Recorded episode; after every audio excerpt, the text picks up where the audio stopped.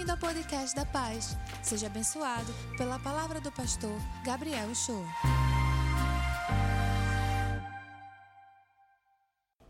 Deixa eu dar uma boa tarde para vocês, família.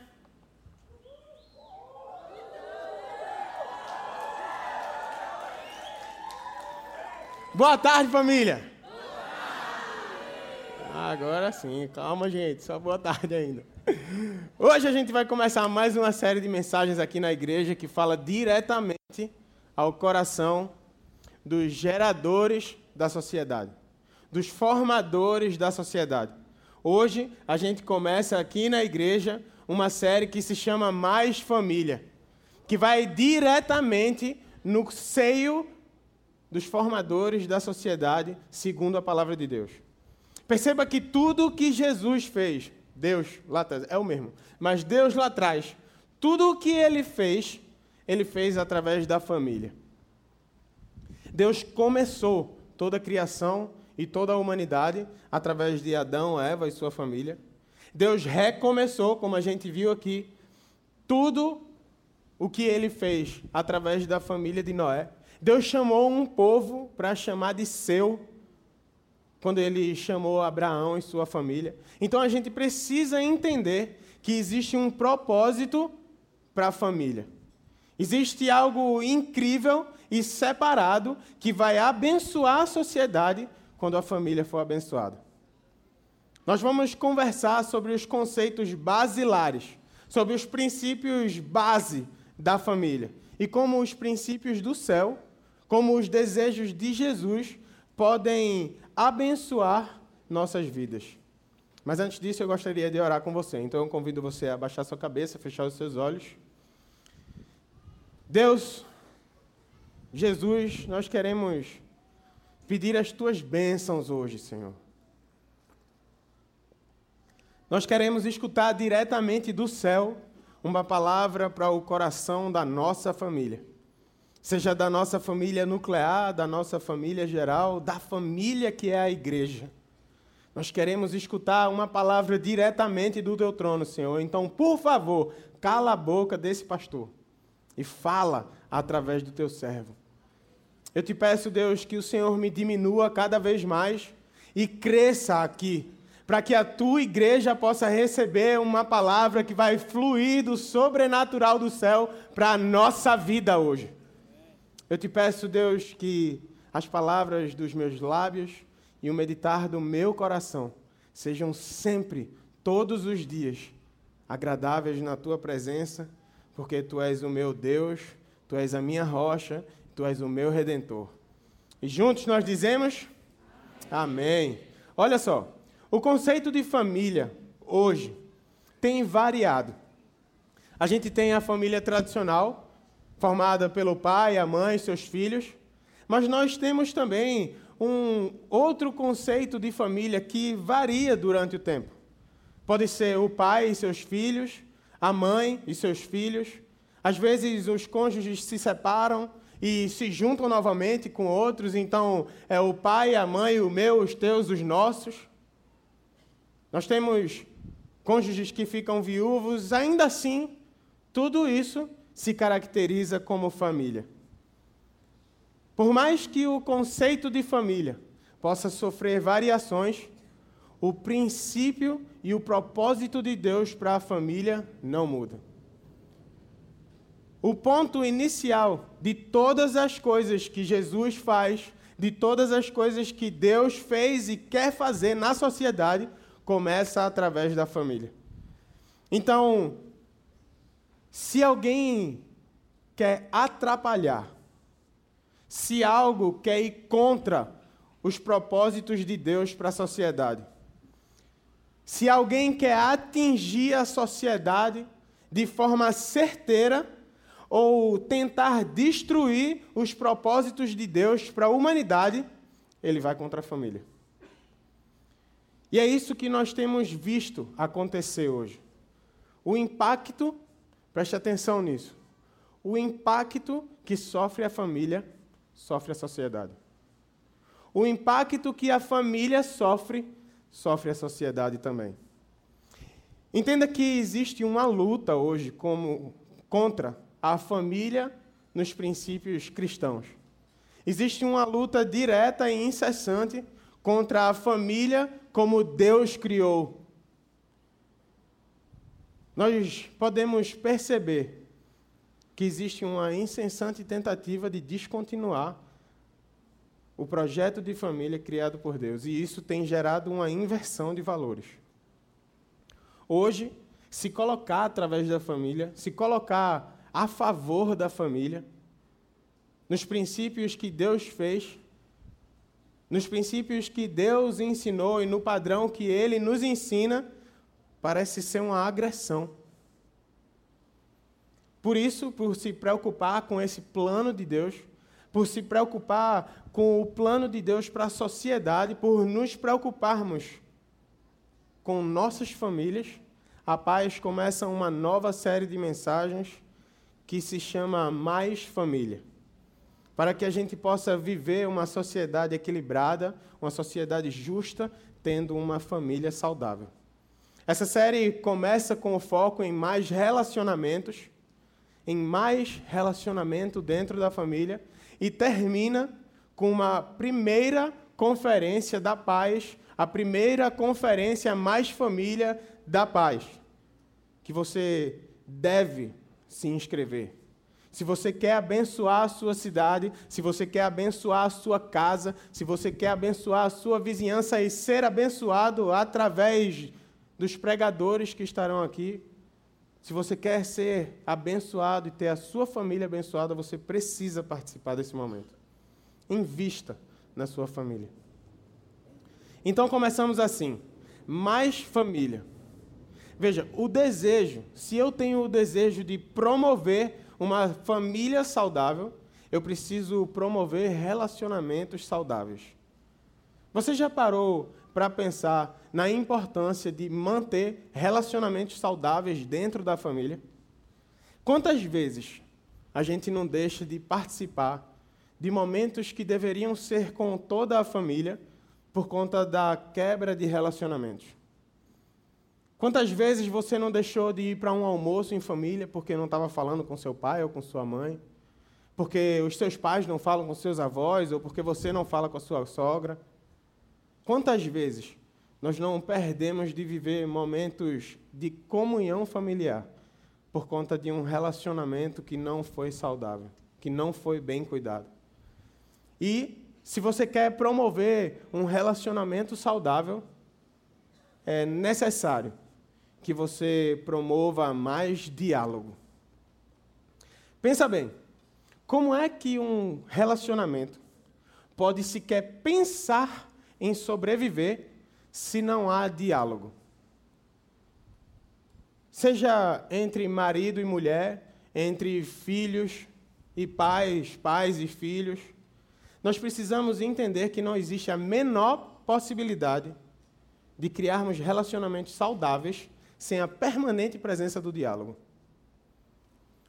Pense comigo.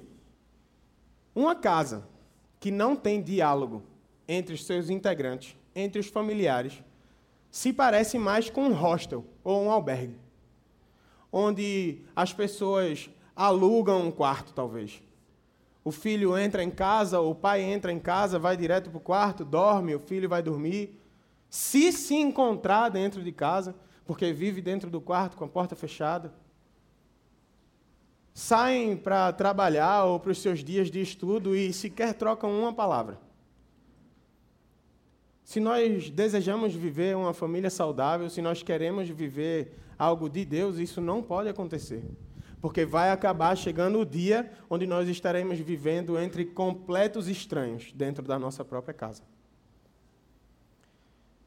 Nesse sentido, a gente precisa entender o que é diálogo e o que não é diálogo. Nós precisamos entender e deixar claro, biblicamente, o que Deus espera de nós. Veja, nesse sentido, a gente precisa entender primeiro o que significa esse substantivo. Diálogo. No dicionário diz que é uma fala em que há interação entre indivíduos. É uma conversa. Interação é falar interagindo com alguém, deixando que o outro fale, deixando que discutam, que troquem ideias. Então, falar e dar ordens, tão somente, não é diálogo. Se você fala o que você quer e não deixa que outras pessoas falem, se você dá uma ordem ou só fala a verdade e não deixa que outras pessoas conversem com você de volta, isso não é um diálogo. Por mais que você fale, ah, pastor, mas às vezes a, a verdade precisa ser dita. Eu concordo com isso. Mas se você acha que abrir a sua boca para falar o que você quer e não deixar que outros falem também, é diálogo, eu preciso lhe apresentar outro conceito que se chama monólogo. Monólogo, no dicionário, diz que é o ato de falar consigo próprio. É quase insanidade. Às vezes eu, chego, eu chegava na casa do meu pai e eu escutava Fal. Fal é a minha mãe do coração, está com a gente desde que a gente cresceu. Mas eu escutava Fal falando e eu, só, eu, eu sei que não tem ninguém em casa. E não, porque não sei quem, blá, blá, blá, eu perguntava, Fal, está falando no telefone? Ela, não, comigo mesmo. É interessante, né? Pelo menos a pessoa se ama. Mas veio, monólogo é você falar sem deixar que outras pessoas falem. Veja o que a Bíblia fala. Em Provérbios 12, 18 diz assim: Há palavras que ferem como a espada, mas a língua do sábio traz a cura. E você pode falar de novo, mas pastor, às vezes a verdade tem que ser dita e a gente tem que falar o que tem que falar. Eu concordo. Mas eu e você temos a escolha de, na hora de falar, usar palavras sábias que tragam entendimento, que tragam cura, que gerem relacionamento.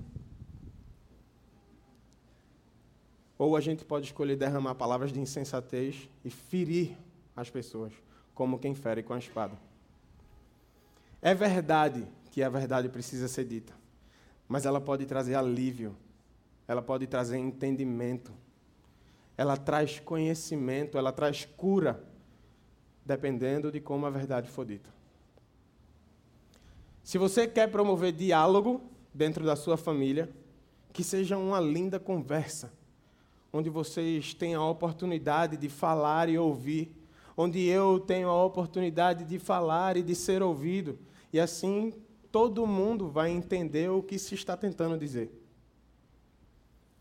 Veja como é lindo esse versículo que Paulo fala aos Colossenses ele diz: O seu falar seja sempre agradável e temperado com sal, para que saibam como responder a cada um. Seja a sua palavra agradável, construtiva dentro da sua casa, para que você e eu saibamos como responder a cada um dentro de casa que tenha gosto bom no paladar as palavras que saem da nossa boca. Assim, nós vamos construir mais relacionamentos e vamos viver mais família. Também, se eu quero relacionamentos saudáveis, eu preciso promover mais amor e respeito. O meu desejo para minha e para a sua família é que nós entendamos a necessidade de demonstrar amor, de mostrar respeito uns pelos outros. Uma casa onde não há amor uns para com os outros, onde não se respeita o coração de cada pessoa dentro do lar, não pode gerar relacionamentos saudáveis e não pode gerar para a sociedade uma família equilibrada. Deixa eu dizer uma coisa para você. O maior benefício que você pode deixar na sua geração e para as próximas gerações não é uma empresa multimilionária. Não é um nome bem sucedido. Não é uma grande quantidade de imóveis ou uma gorda conta bancária para os seus filhos. O maior benefício que você pode deixar e ser para a sociedade são filhos e pessoas que amam e que respeitam outras pessoas. Porque pessoas assim geram pessoas assim. E uma sociedade inteira pode ser transformada por conta de uma família.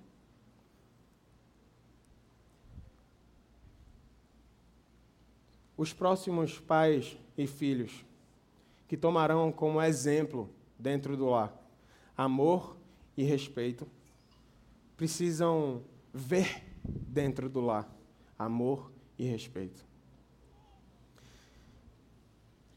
Veja o texto bíblico. Tratem a todos com o devido respeito.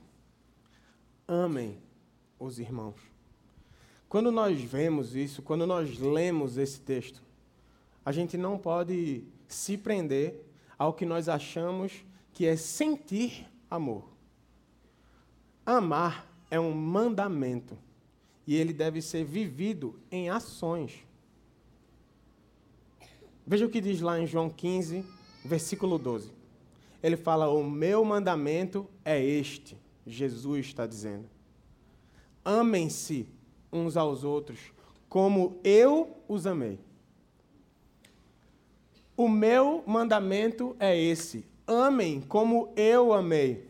Amem mesmo quando vocês não sentirem vontade de amar. Demonstrem amor mesmo quando vocês não estão afim de demonstrar é um mandamento. E em respeito a um mandamento, a gente age, mesmo se a gente não sente.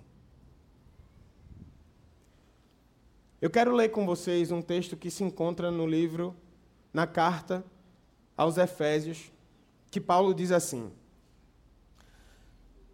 Até que todos alcancemos, está em Efésios 4, versículo 13, ele diz: Até que todos alcancemos a unidade na fé e o conhecimento do Filho de Deus, e cheguemos à maturidade, atingindo, preste atenção, a medida da plenitude de Cristo.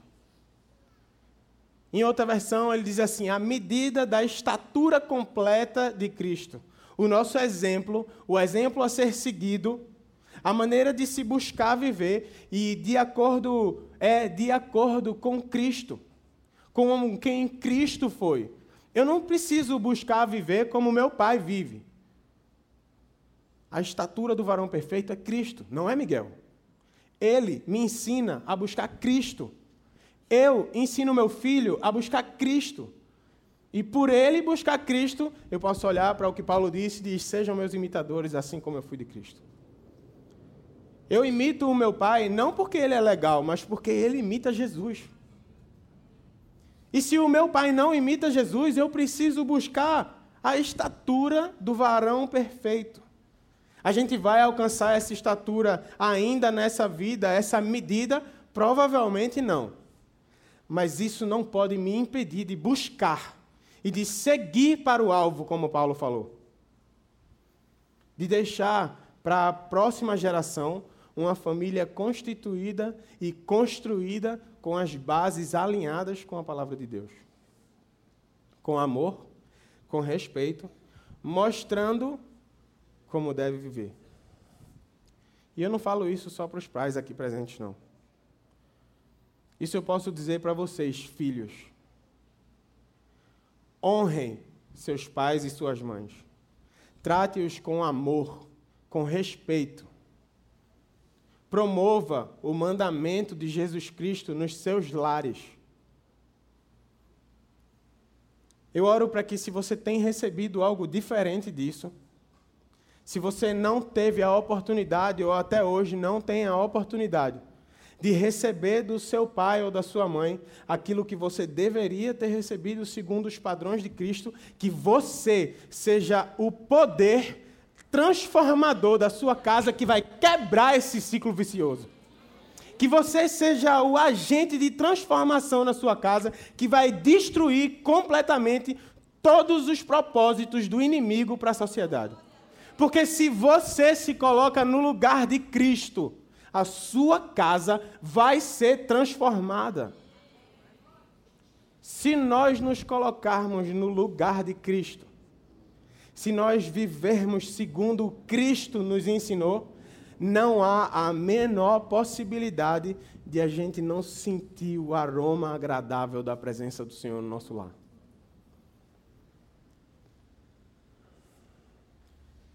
Que você seja o homem e a mulher viciosa e a mulher virtuosa, que vai quebrar isso que foi passado como mau exemplo para você. A gente precisa ser a barreira que não deixa passar aquilo que veio de mal.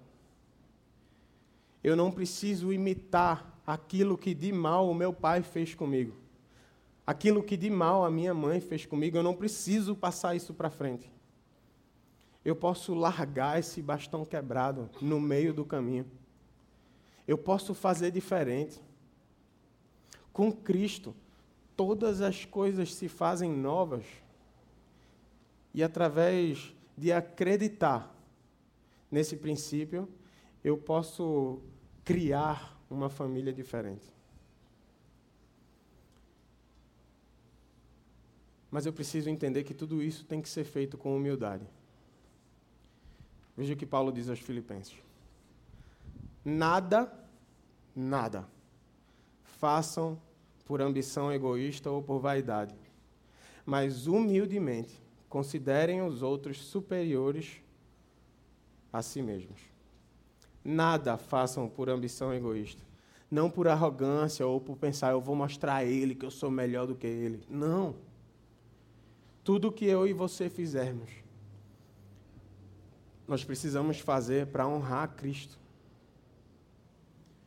Nós precisamos fazer para agradar o nosso Pai que está nos céus. Para que Ele nos dê a bênção de ter uma família completamente transformada. Pelo amor que vem do trono dele. Sendo assim, por fim, se eu quero promover mais relacionamento na minha família, eu devo promover mais amizade e cumplicidade. Amizade. Nós precisamos ser amigos daqueles que vivem no nosso lar. Criar um relacionamento de amizade, criar um ambiente de amizade gera um ambiente de relacionamento saudável. E a amizade é refletida em atitudes. Vamos lá no texto. Efésios 4, 32. Sejam bondosos e compassivos uns para com os outros, perdoando-se mutuamente, assim como Deus perdoou vocês em Cristo. Você entende e você consegue perceber que sempre que Jesus fala algo de relacionamento, seja diretamente da boca dele, seja de um dos seus apóstolos, de um dos seus discípulos, sempre ele dá a medida que deve ser vivida você precisa perdoar os seus familiares, não assim como eles lhe perdoam, mas como Cristo nos perdoa mutuamente. Nós precisamos ser e agir sempre com bondade. Ser compassivo, ter compaixão pelo outro, por aqueles da minha casa, se colocar no lugar dele. Porque um dia você já foi ele. Ou você será ele. Um dia você foi filho, ou é filho. Um dia você foi, você será pai, ou você é pai. Então você precisa se colocar no lugar do outro. É muito mais fácil a gente gerar um ambiente de amizade quando a gente se coloca no lugar do outro. Quando com compaixão a gente busca entender o que o outro está vivendo. Quando criamos um ambiente de amizade, todos ganham. Porque juntos nós buscamos vencer as dificuldades. Nós buscamos compartilhar as alegrias. Superar os desafios. Juntos. Quando trabalhamos juntos pelo mesmo propósito, de criar relacionamentos familiares saudáveis, todos nos unimos pelo mesmo propósito. Nós vivemos a sinergia do reino dos céus. Então, sendo assim, vivendo isso, nós viveremos cumplicidade. É importante entender que a vida de cúmplices, que viver em cumplicidade, nos leva adiante, nos leva mais longe, nos coloca do mesmo lado da batalha. Quando nós vivemos em cumplicidade, nós nos colocamos todos da família no mesmo lado. Deixa eu dizer uma coisa para você. E se você não entendeu nada do que foi dito, ou se nada se encaixa na sua cabeça agora, eu preciso que você preste muito atenção no que vai ser dito. No ambiente familiar, ou todo mundo ganha, ou todo mundo perde. Na sua família, ou todo mundo ganha, ou todo mundo perde. Se um ganhar, todos perderam. Se um for vitorioso, significa que todos foram derrotados. Ou ganha todo mundo junto, ou perde todo mundo junto. Veja o que a Bíblia diz. Como andarão dois juntos se não estiverem de acordo? Como andaremos em família? Como viveremos de acordo? Como criaremos mais união, mais diálogo? Como viveremos mais amor e mais respeito? Como seremos mais amigos? Como viveremos em mais cumplicidade se todos não buscamos juntos o mesmo propósito? A sua família deve buscar e viver o propósito de Deus para ela. A minha família precisa buscar o que Deus tem para ela. Se você quer ver a transformação da sociedade, promova o propósito de Deus para sua família. Se você quer ver a transformação de Jesus nesse mundo, precisa vir pela família. Uma família saudável gera uma sociedade saudável. Uma família do reino gera uma geração do reino. Uma família feliz gera uma sociedade feliz. Bases familiares que ensinam respeito terão uma geração que vai viver em respeito.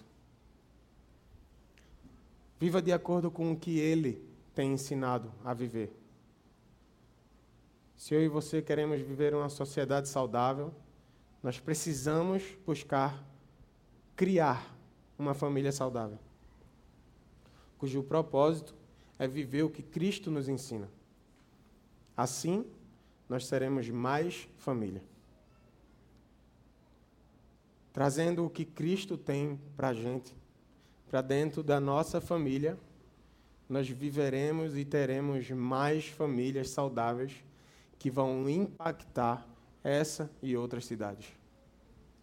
Amém? Eu queria orar por você. Eu queria orar pela sua família. Se você está perto de um familiar seu, eu queria que você se abraçasse com ele.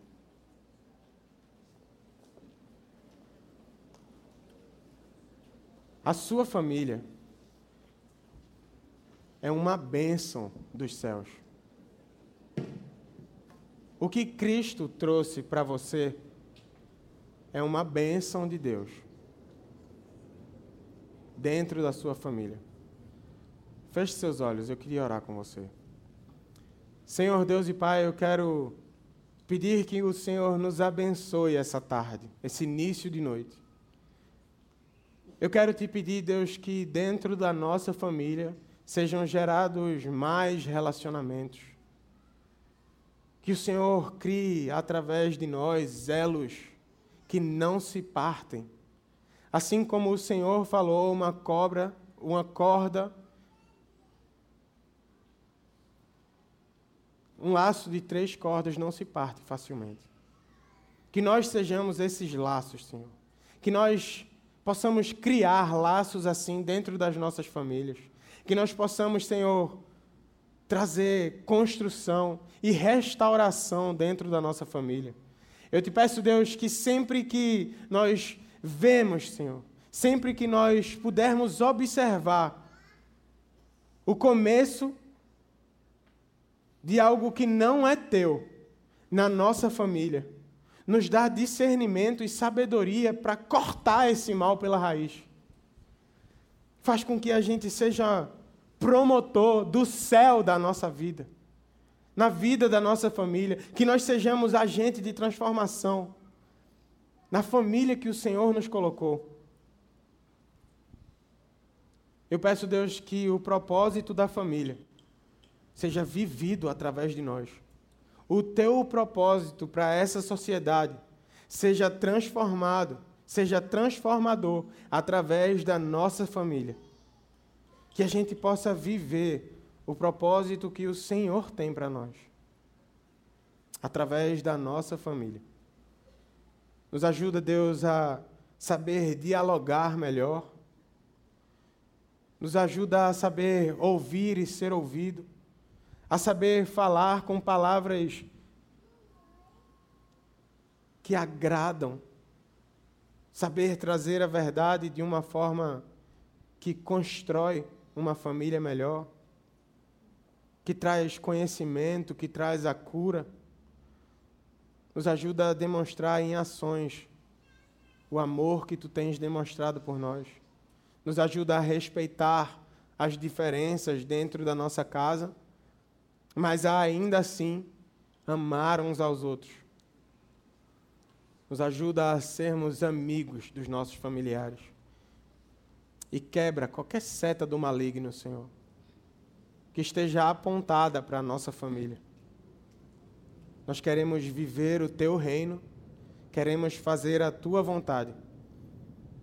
Queremos viver mais família dentro dessa sociedade. É isso que nós oramos e te pedimos em nome de Jesus. Amém. Curtiu essa palavra? Aproveite e se inscreve para receber semanalmente nosso podcast.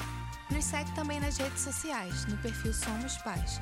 E se mora perto de uma de nossas extensões, vem nos visitar. Até o próximo!